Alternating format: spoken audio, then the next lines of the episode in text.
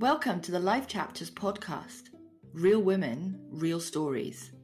Hi, I'm Stacey, and I am super passionate about showing everyday women like you that they really do have a story to share.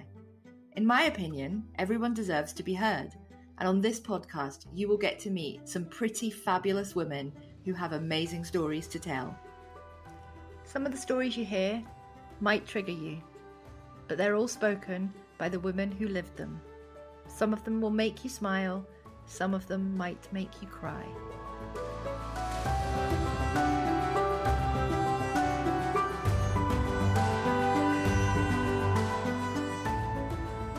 Welcome back to the Life Chapters podcast.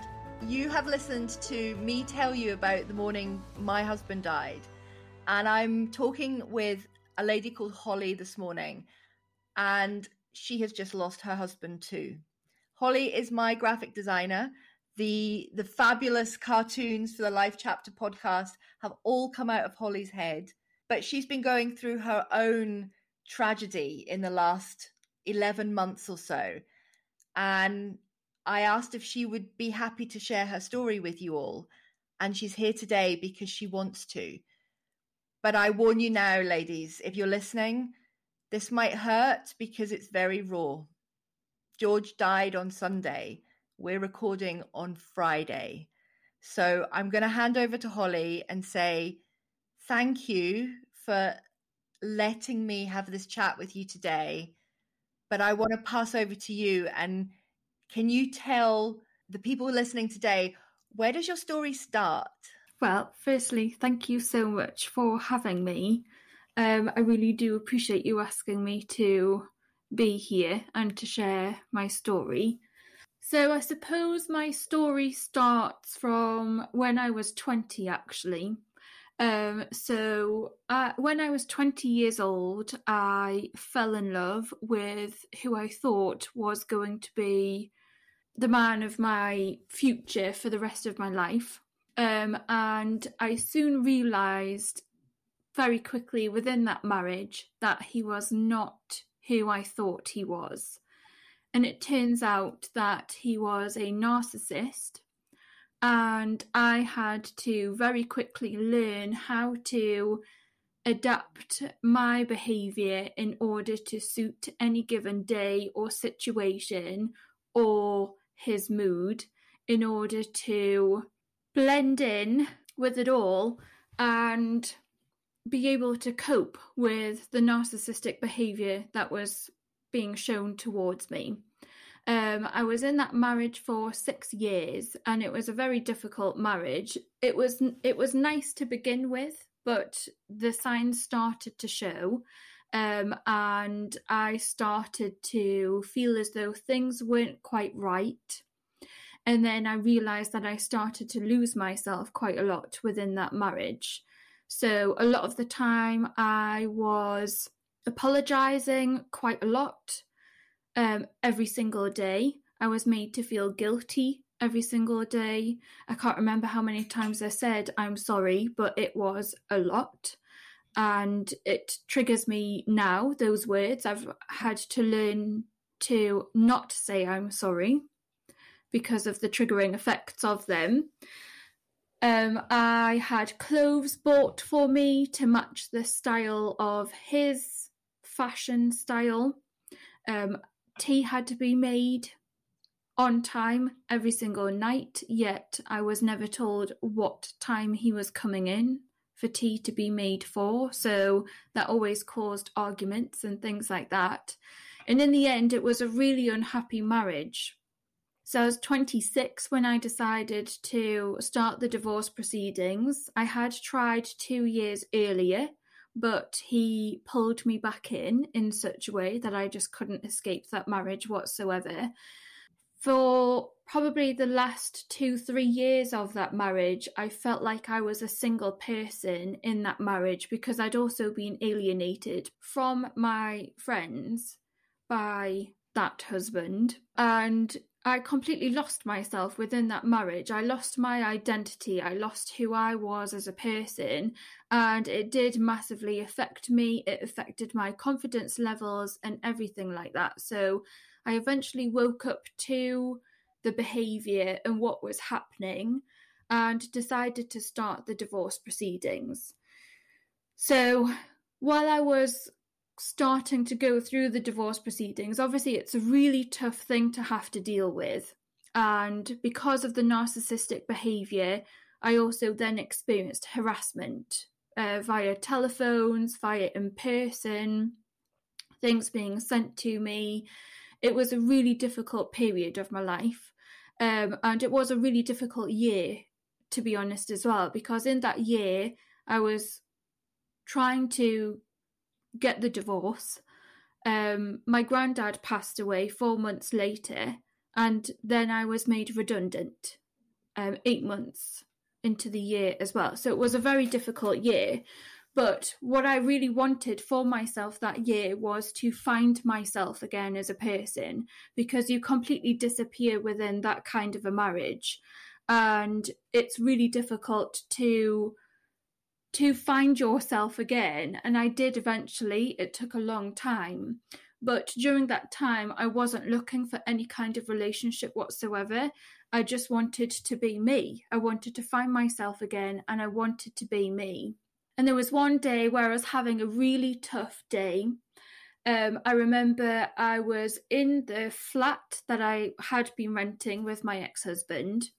Um, there was no gas, there was no electricity, it was absolutely freezing cold, and I was on my hands and knees scrubbing the oven clean to try and get the deposit back on the flat because we were renting. And I, I remember my ex-husband tried to ring me, um, and I wouldn't accept any of his calls. So I got three t- three voice messages that evening. One was telling me how much he loved me. The second one was telling me that he was going to make my life a living nightmare and make the divorce as difficult as possible. And the third one was telling me that he was sorry that he loved me and he wanted me back. So that was just within three voice messages. That was just the smallest little snippet of what a narcissist can do to you in terms of behaviour and messing with your head.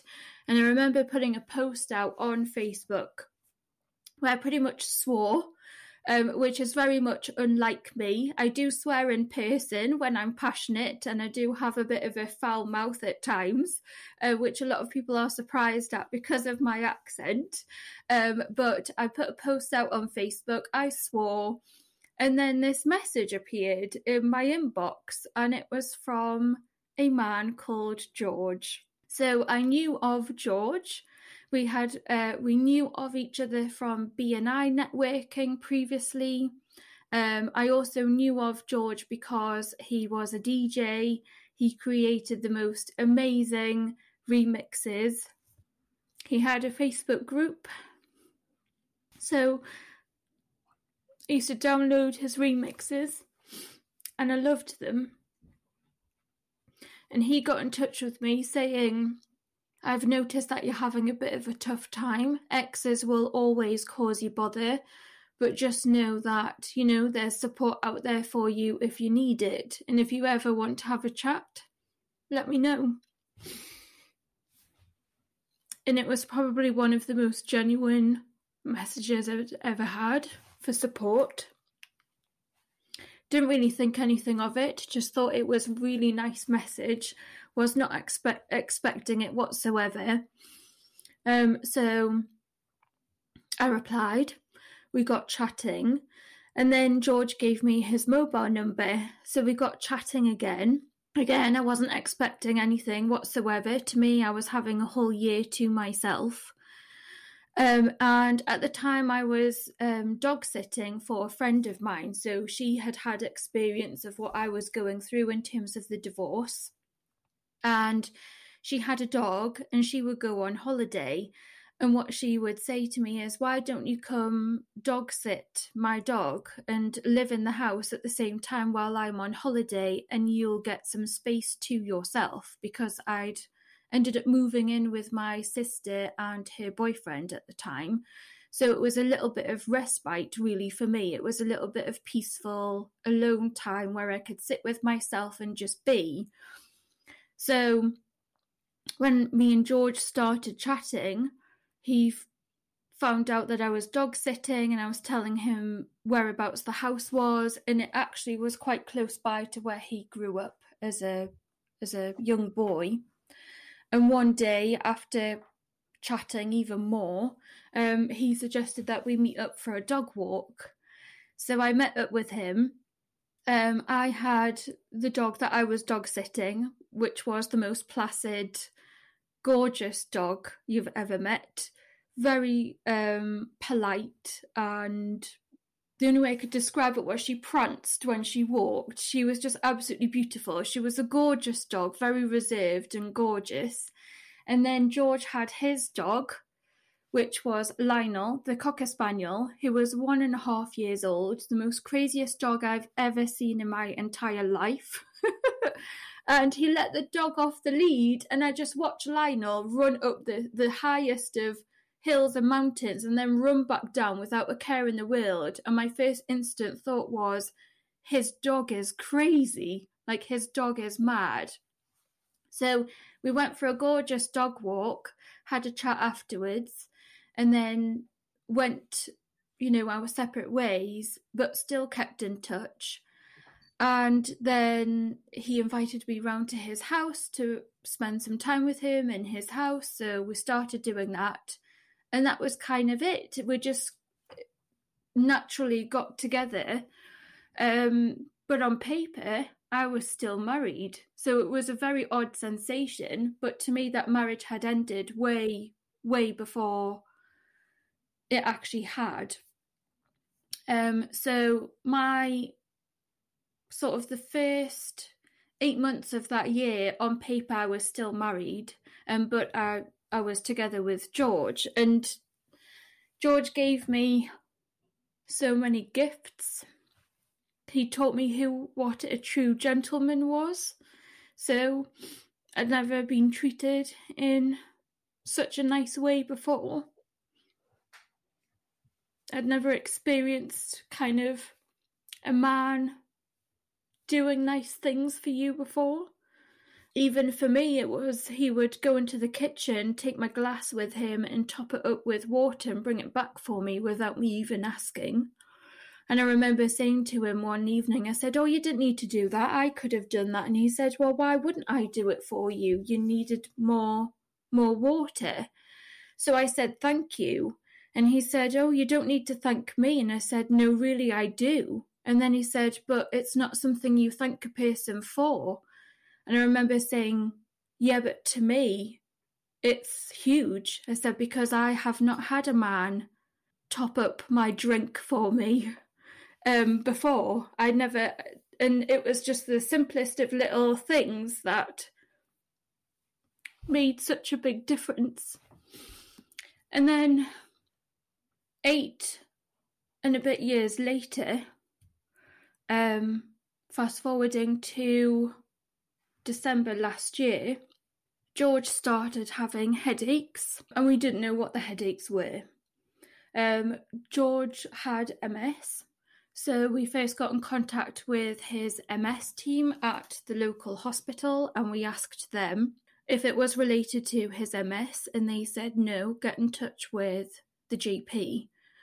So the headaches were really quite bad, so I got in touch with the G P for George and got him a telephone appointment. This was, we were in a local lockdown as well in the northeast, and got him a telephone appointment, and they asked for him to go in because they wanted to run bloods. So I took him in to his appointment. I watched him walk in, and obviously I had to sit in the car because of us being in a local lockdown. Um, he came out an hour later, and I was sitting in the car thinking, why have you been in there for so long? Normally doctor's appointments are ten minutes. What's going on? He's been there for an hour. And I remember him texting me saying, oh, I've got a prescription. I'm just going in the pharmacy to get that now. Sorry I was so long, I got chatting, which just to me was typical George, because George is was so good at chatting to people, getting to know people, having banter, that's what we call it up here in the northeast. So we got back in the car, and he showed me the medication that he'd been given, and it was migraine medication. I get migraines.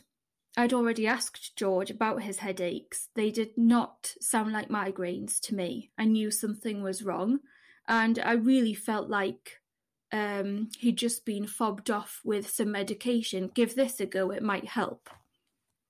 So a week or so later, the headaches were still there, but getting even worse. So I made another doctor's appointment for George. That doctor said, go get an eye test. So then we booked George an eye test.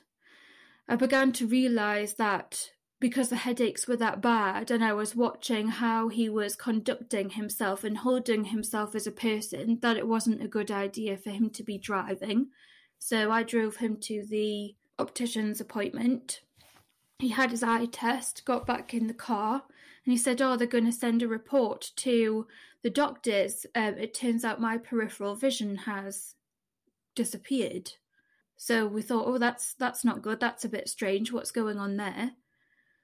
Um, and then, again, the headaches were really quite bad. So there was one day where the headaches were that bad, I said to George, I'm either going to take you to a walk-in centre or one one one. But again, because we were in lockdown because of COVID, um, and because of George's M S, the minimal risk was to ring one one one. So we did that, and they the first question they asked was, are you not happy with the doctors? And we thought, well, the medication, the migraine medication that George had been given didn't work. It actually made him sick. The his peripheral vision had gone. We didn't know why. So, no, we weren't really too happy with what was happening. We needed answers. So they prescribed painkillers and this forehead rub that put, you put on your head for headaches. So we went and picked that up from the pharmacy. Didn't help. And then one Monday, George, his headache was so bad, he was in bed all day. And I thought to myself, this isn't right. This isn't a way to live. You shouldn't have to suffer like this. So I rang the doctors and made an appointment for him. They asked to see him. No, he had a telephone appointment. We asked about whether they'd received the, the report from the opticians. And they said they needed a second opinion from another doctor, but they thought it was cluster headaches. So they said, wait two weeks, see if the headaches go away. If they don't, ring us. So after a week, on the Monday, George was so ill with this headache that he was in bed all day. And I just thought, this isn't on. The, the, something's not right. This is not a cluster headache. So we rang the doctors the next day, made an appointment, took George there. Again, I watched him walk in, but he was... He looked like he was floating rather than walking when he walked into the G P. And then he came out, got in the car, and he said, we need to go to the hospital. They've referred me to the ambul- um, ambulatory unit at the hospital. So I drove him straight there. Because of COVID, I wasn't allowed to go in. So I dropped him off. I came back home. And I sat and waited, and I and I said when I dropped him off, just tell me when you're ready for me to pick you up, and I'll come pick you up. So I got a message from him saying, um, I'm I'm I'm done here. Will you come pick me up? Um, turns out he wasn't done. He needed a C T scan, so I had to wait a little bit longer. Then he told me he was finished, so I went and picked him up. Couldn't find each other because because the headache was that bad. George had lost his sense of direction and things like that, so I actually lost him in the middle of Newcastle. So trying to find each other, I've got the car, he's on foot. That was quite interesting. So we eventually found each other and I got him home. And because of his M S and because of the headache and because of having to go to two places in one day, he was really tired. So he went to he went to bed. He needed to sleep. Then all of a sudden I got a call on my phone when I was down in the kitchen, and it was from the doctors saying, Holly, the doctor from the hospital has tried to get in touch with George. There's no answer. And I said, oh, it's because he's sleeping. He's really tired. So uh, the doctor said, can the doctor from the hospital ring you? Because it's urgent that he speaks to you. So I said, yes, okay. heart started pounding in my chest. I thought, something's not right here. Got the phone call from the doctor at the hospital, and he said, how soon can you come in? I said, well, George is fast asleep right now. I, I can wake him up and I can come in in about thirty minutes. And then the doctor said, okay, the sooner you can get here, the better. George wasn't meant to leave the hospital. He was meant to stay. And then he said, when you come in, I think it's a good idea that you come in with him. So I instantly started crying off the call, because to me it was something bad. It was obvious that it was something bad. So I had to kind of pull myself together, wake George up, get him into the car without him seeing that I was crying, get him to the hospital. And then we managed to get in and we were sat down in a room. And then the doctor came in with a surgeon. They did a few tests with George and they brought up his C T scan on the computer screen, and they told us that he had a mass on his brain that was likely a brain tumour. And this was three days before Christmas. So they admitted him that night, um, started him on a really strong course of steroids, and I was able to sit with him in the ward, even though it was, again, COVID. It wasn't really allowed as such, but they sort of said, you know, this isn't the time to separate people when you've just been told that you've got a brain tumour. And then I was only allowed to stay for a little while, and I remember walking out of the hospital trying to keep it together. And as soon as the doors opened and I started walking back to the car, I just started sobbing, because your whole world stops. Because when you're in that room and you're told that the man that you love has a brain tumour, the only thing that matters is him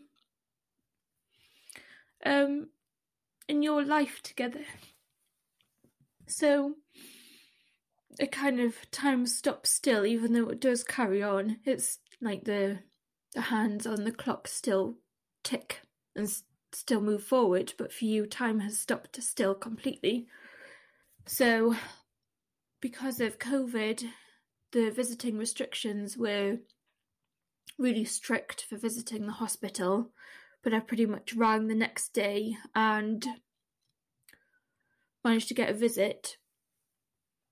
And I got in, and I just wasn't sure whether George would be home for Christmas. But I managed to get in and see him, and I was told that he was coming home.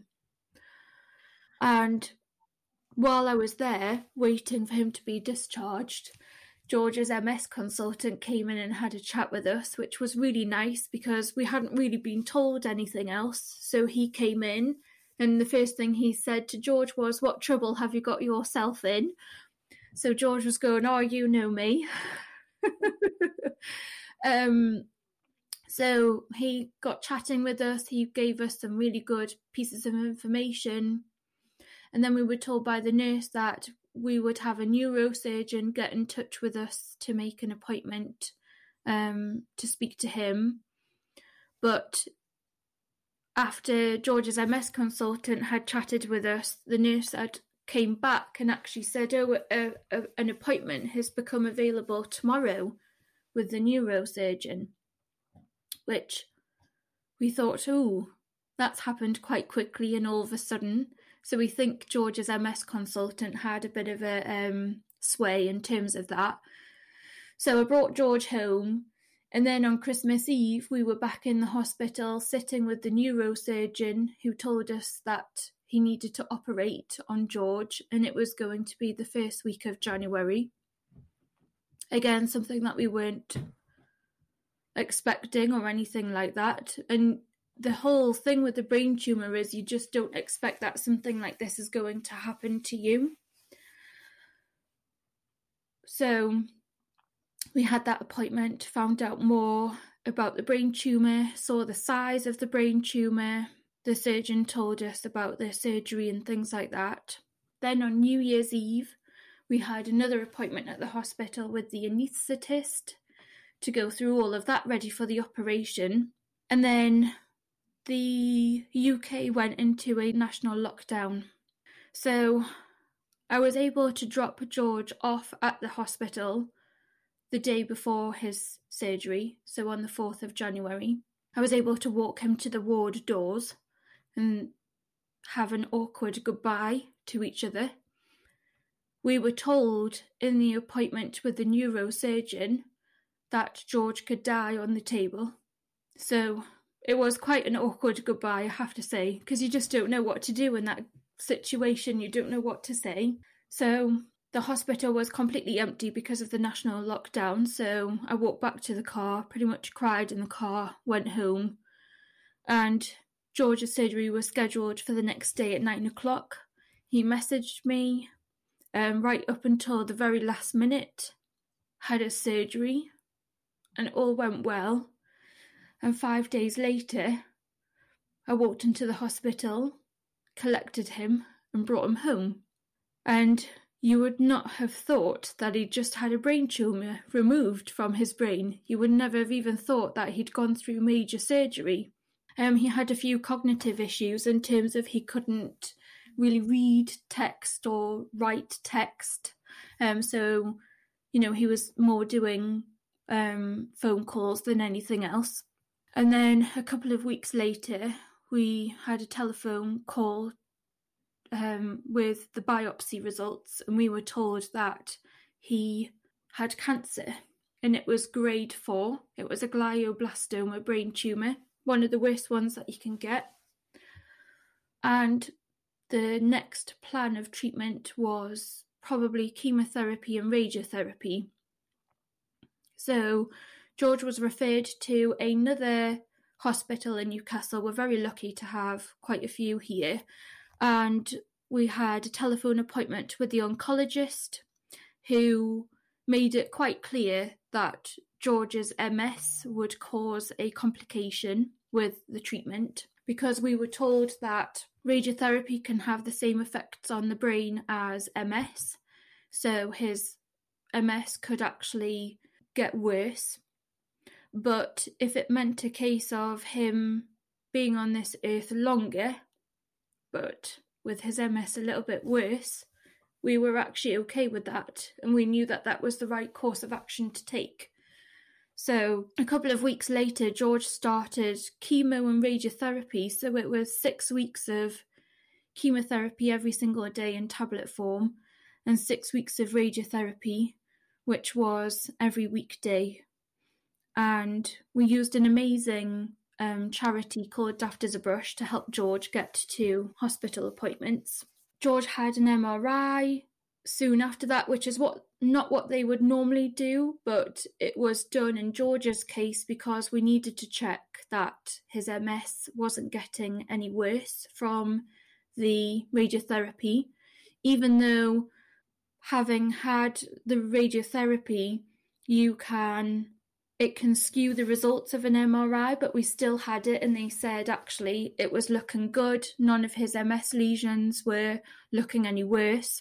And then the plan was five-day cycles of chemotherapy every month up until October this year. So he got through two cycles of chemotherapy. It was just tablet form, took them in the house. He did really well. He didn't...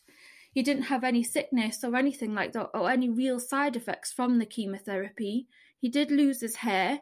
He didn't have much to begin with, but and he said he wasn't bothered about losing his hair. But actually, when it came to it, and when he started losing his hair, it did actually affect him a little bit, because it did it did upset him, because even though you think it's not going to, it did. So after the second cycle of chemotherapy, pre-chemo bloods were done, ready for the third cycle, and we got a call the next day from his nurse specialist to say they couldn't do the chemo for the third cycle because George had low platelets, which was actually linked to his M S, so they wanted to get his platelets back up before they started another cycle. And in this whole time, George had been on a steroid to help with swelling and pain and things like that. And the purpose of the steroids is to reduce swelling in the brain and things like that, because he still had headaches. So they kept him on this course of steroids, and the steroids then started wreaking havoc with George's body, and he started experiencing really bad side effects. So he actually started having really bad toilet problems. Um, he started retaining loads of water in his legs, so his legs literally blew up like four times the size that they normally would be. And then things started to go downhill from there. In May, we decided to get married, because within the first few years of our marriage, I said to George I didn't want to get married ever again because of my experience from my first marriage. I absolutely downright refused to get married because I just didn't want to have to go through what I'd went through before. And it wasn't that I had trust issues or anything like that with George, far from it, in fact. It was just a means of protecting myself, but also the thought of getting married again and getting divorced again didn't sit well with me at all. I'd been put off completely. And then, again, going back to getting the first initial diagnosis of having a brain tumour, it kind of changes things, and it makes you realise what's important in your life and what isn't. So we realised that, or I realised, that really I should have told George that he'd pretty much softened me as a person and that I did want to marry him. So on the twenty-eighth of May, we got married. It was probably like the most perfect wedding, because it, we did it our way. So no white dress, no flowers, no nothing like that, no photographer. We did it our way because we like to do things a bit differently. And George always wanted to do things differently too, so he joined in on how we did things differently. Yeah, so no flowers, didn't get my hair done, didn't get my makeup done, no white dress. Got George a nice suit though, because he really wanted to go all out with a nice suit, so that was nice. No photographer, nothing like that. Um, and we got married in my hometown, which was absolutely lovely. And then we just had a small family do after that at my parents' house. Um, and you could tell George was tired on the wedding day, sort of afterwards. And when we got to my mum and dad's house, my mum walked George to the sofa and helped him sit down because he really was tired. But he had nice food, and obviously we enjoyed ourselves and it was lovely. So that was the end of May, and then the chemo obviously was delayed because of low platelets and things like that. So George started getting back pain in June. We didn't know what it was, but he'd had back pain before. Um, he was also having really bad dizzy spells as well, and we also didn't know why he was having those either. And there was one instance where he was sitting in the conservatory, and I'd been working this whole time, and I heard a bang downstairs in the kitchen, and I went running downstairs and I found George on the kitchen floor, and he'd basically fallen because the dizziness was that bad. So there were points where his dizziness was so bad, I had to help him walk around the house and get him to sit down. Uh, we really, really did not know what the dizziness was. So after that fall, I rang the nurse specialists, and they sent out um, a occupational therapist and a community response team as well. And they came and assessed George, and we started getting bits of equipment in the house. And George was struggling with his walking a little bit in terms of his back pain. And by the time we got to July, he started walking with a walking stick because the back pain was quite bad. And then it progressively got worse and worse, and we still weren't getting answers in terms of what was causing this with his back. So we had more doctor's appointments, and by mid-July, George had completely lost his ability to walk, and nobody could tell us why. So we ended up eventually getting an M R I, and we were told that there was a mark on the base of his spine on the M R I, and they weren't sure what it was, but it was connected to his sciatic nerves, which was causing the issues because his legs would shake uncontrollably without him doing it. It was the nerves doing it themselves. So we discussed it with the oncologist, and she said, you know, if if this is a third thing, like, you have had such bad luck. And I think it was affecting her quite a lot. And she was saying, you know, just to have M S alone is a lot to deal with. Then to have a glioblastoma brain tumour on top, that's a lot to deal with too.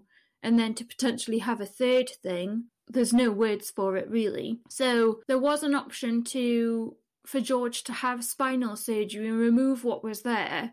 But without knowing what it really was, they weren't sure whether it was the best idea or not, because the risk for that surgery was it could have been benign, and the risk was that George would completely lose his ability to walk whatsoever, whereas his oncologist was very much about quality of life the whole time. So we agreed to wait four weeks to then get George to have another M R I to monitor it and see what was happening. Um, I started having to care for George a lot more. I was pretty much doing all his personal care for him. I didn't have anybody else helping me with that. It was probably, could be up there as one of the most grueling things I've had to do, but now when I look back, it probably wasn't actually. And we had a lot of A and E visits because George was in a lot of pain. And I remember ringing the nurse specialists one morning and I just burst into tears on the phone, and that's the first time I'd done that with them this whole year. And um, the nurse specialist knew straight away that I was struggling, so she got some help in for me, which was the district nurse and the palliative care team, who started to take over George's pain management. And it was like a breath of fresh air getting their help with the pain management, because George really was in a lot of pain. And the whole time I kept thinking, somebody should not have to live in that amount of pain. Like, they shouldn't have to live like that. It's not, it's not a way to live. So I ended up taking George to A and E on a Monday morning because he was in extreme amounts of pain, and we were sent home with more morphine, and I just didn't feel like we were getting any help or any answers. And I kept thinking, something's wrong, it's getting worse, why has he got so much pain? And it's really hard to, you know, keep saying to people all the time, something isn't right, something is not right, like, he's in so much pain, how come he could walk and then he couldn't, like, what is going on? And it, we kept having lots of telephone appointments and things like this, and telephone conversations. I was wondering whether George had had a relapse with his M S. Still weren't getting any answers whatsoever. And then it came to the second M R I for his back. And the appointment that came through was for an M R I in a mobile unit where you had to walk down some stairs. I remember ringing the hospital and saying, can we swap George out for someone else because he can't walk, he's wheelchair bound, and they cancelled it. And they sent another M R I appointment through for like a month's time, and at the time when that appointment came through, I had the palliative care nurses in the house, and they said, that's not on, this is urgent. And I was going, yes it is, like, I've been trying to say this this whole time, something's not right. So we got an appointment for the next week, and it was getting harder and harder for me to get George to the hospital, in and out of the car, into the wheelchair. It was really difficult because one of the side effects of steroids is you gain weight, um, so it was getting heavier and heavier.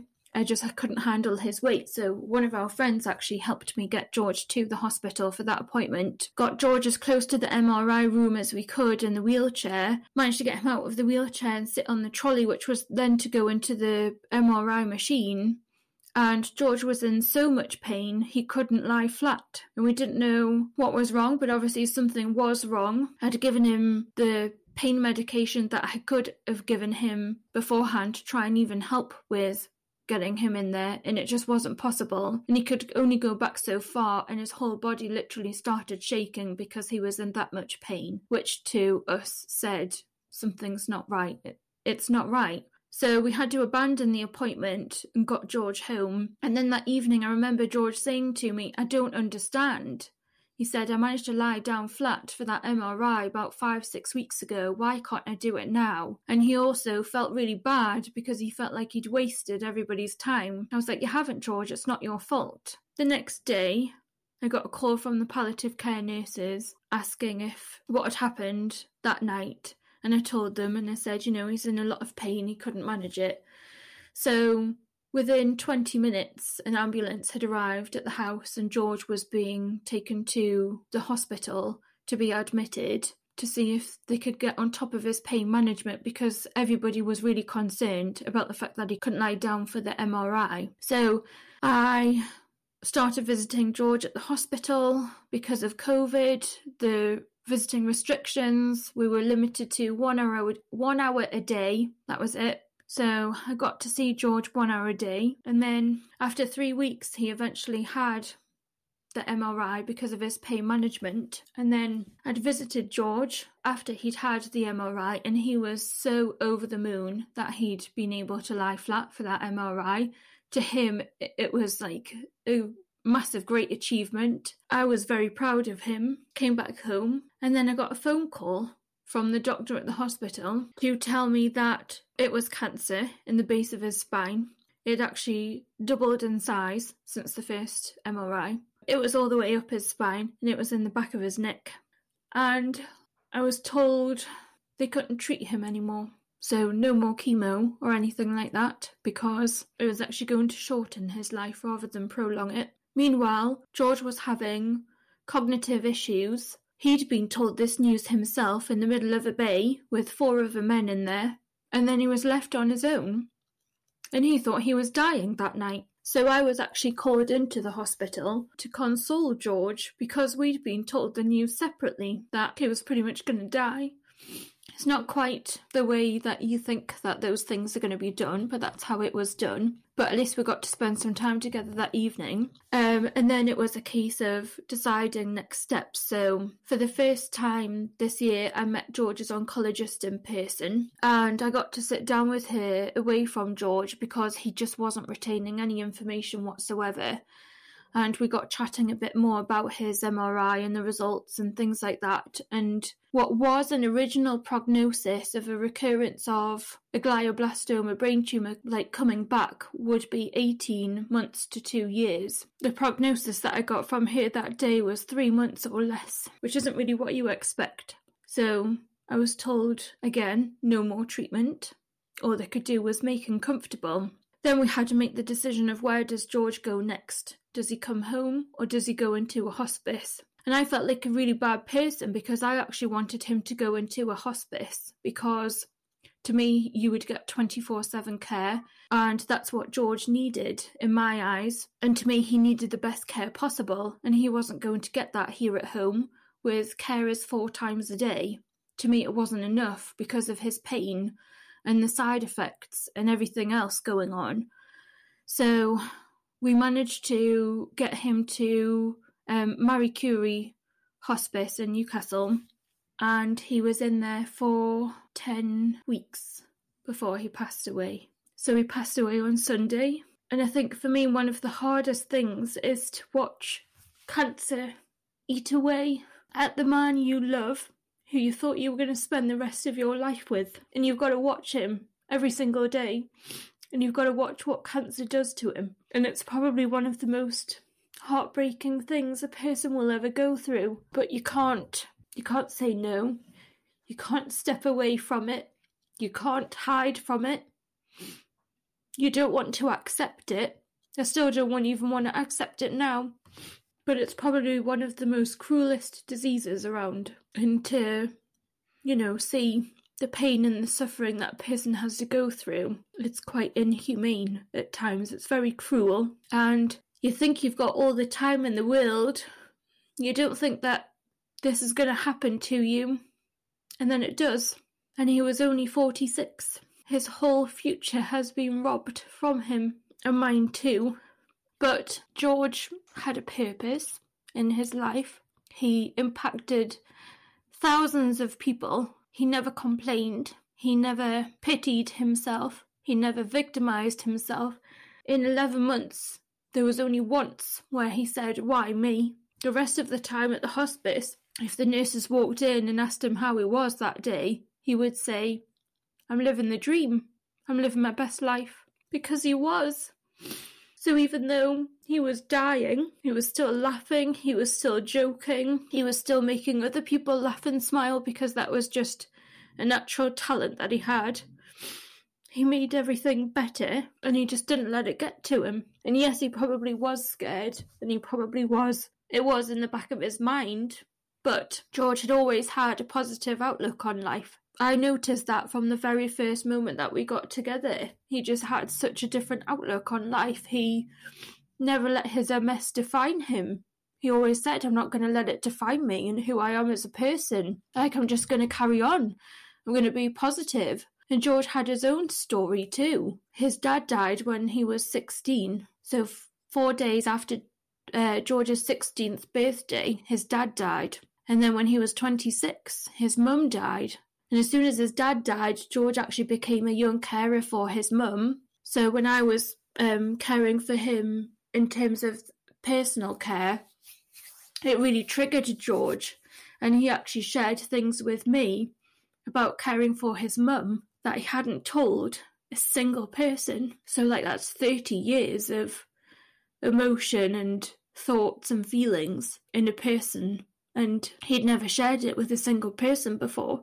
So I'm very honoured, and I'm also very grateful, and I know that sounds really weird, but I'm actually very grateful to have had the time that I had with George.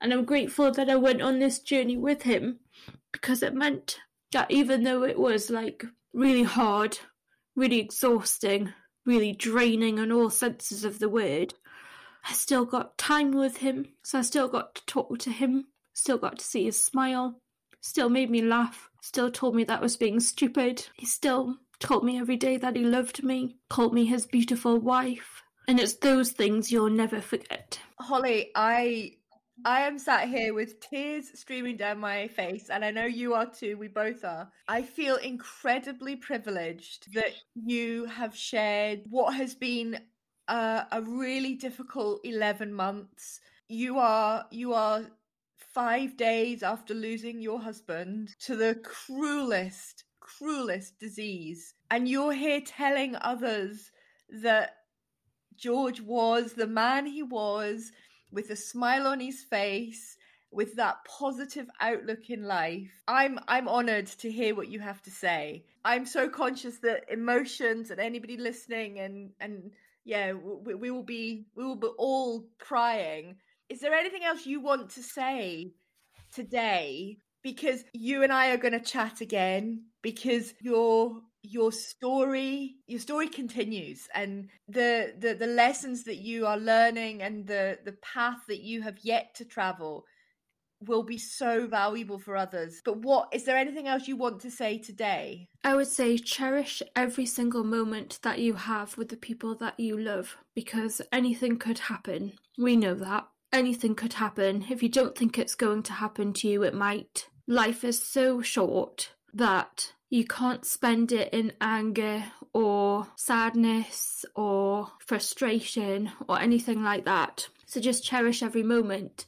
And one thing that popped into my mind at the start of the year when we, well, in December last year when we got the first news that it was a brain tumour, was I realised that none of it mattered, if that makes sense. So George would do little things that would frustrate me in the house, like not put things in the bin, leave his drawers open, that kind of thing. And I realised, you know, none of that mattered, because those things were what made him him, and so we have to be grateful for the people around us and be grateful for every little quality that they have about them, because once they're gone, they're gone, and you're never going to get that back. It's so true that we sometimes we don't realise what we have until it's gone. And if there's a lesson for anybody listening, it's to stop and look at what you have today, because tomorrow is never promised to any of us. Me losing Chris suddenly you having an eleven month journey to losing George. We don't get promised tomorrow. And we have to live in today, in the moment now. Holly, thank you so much for sharing. Thank you for being honest and open. Thank you for your tears. I feel incredibly privileged to have listened to you today. We will talk again. I'm sure people will want to know how life goes for you. I will pop all your contact details in the show notes. I know you wanted to highlight the charity that had helped you. Can you just remind us where that, what that charity is called?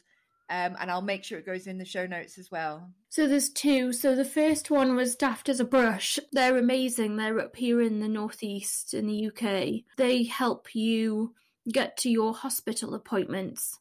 So with us, because it was every day for six weeks, there was no way that I was going to be able to work and take George to hospital appointments because the bills still needed to be paid.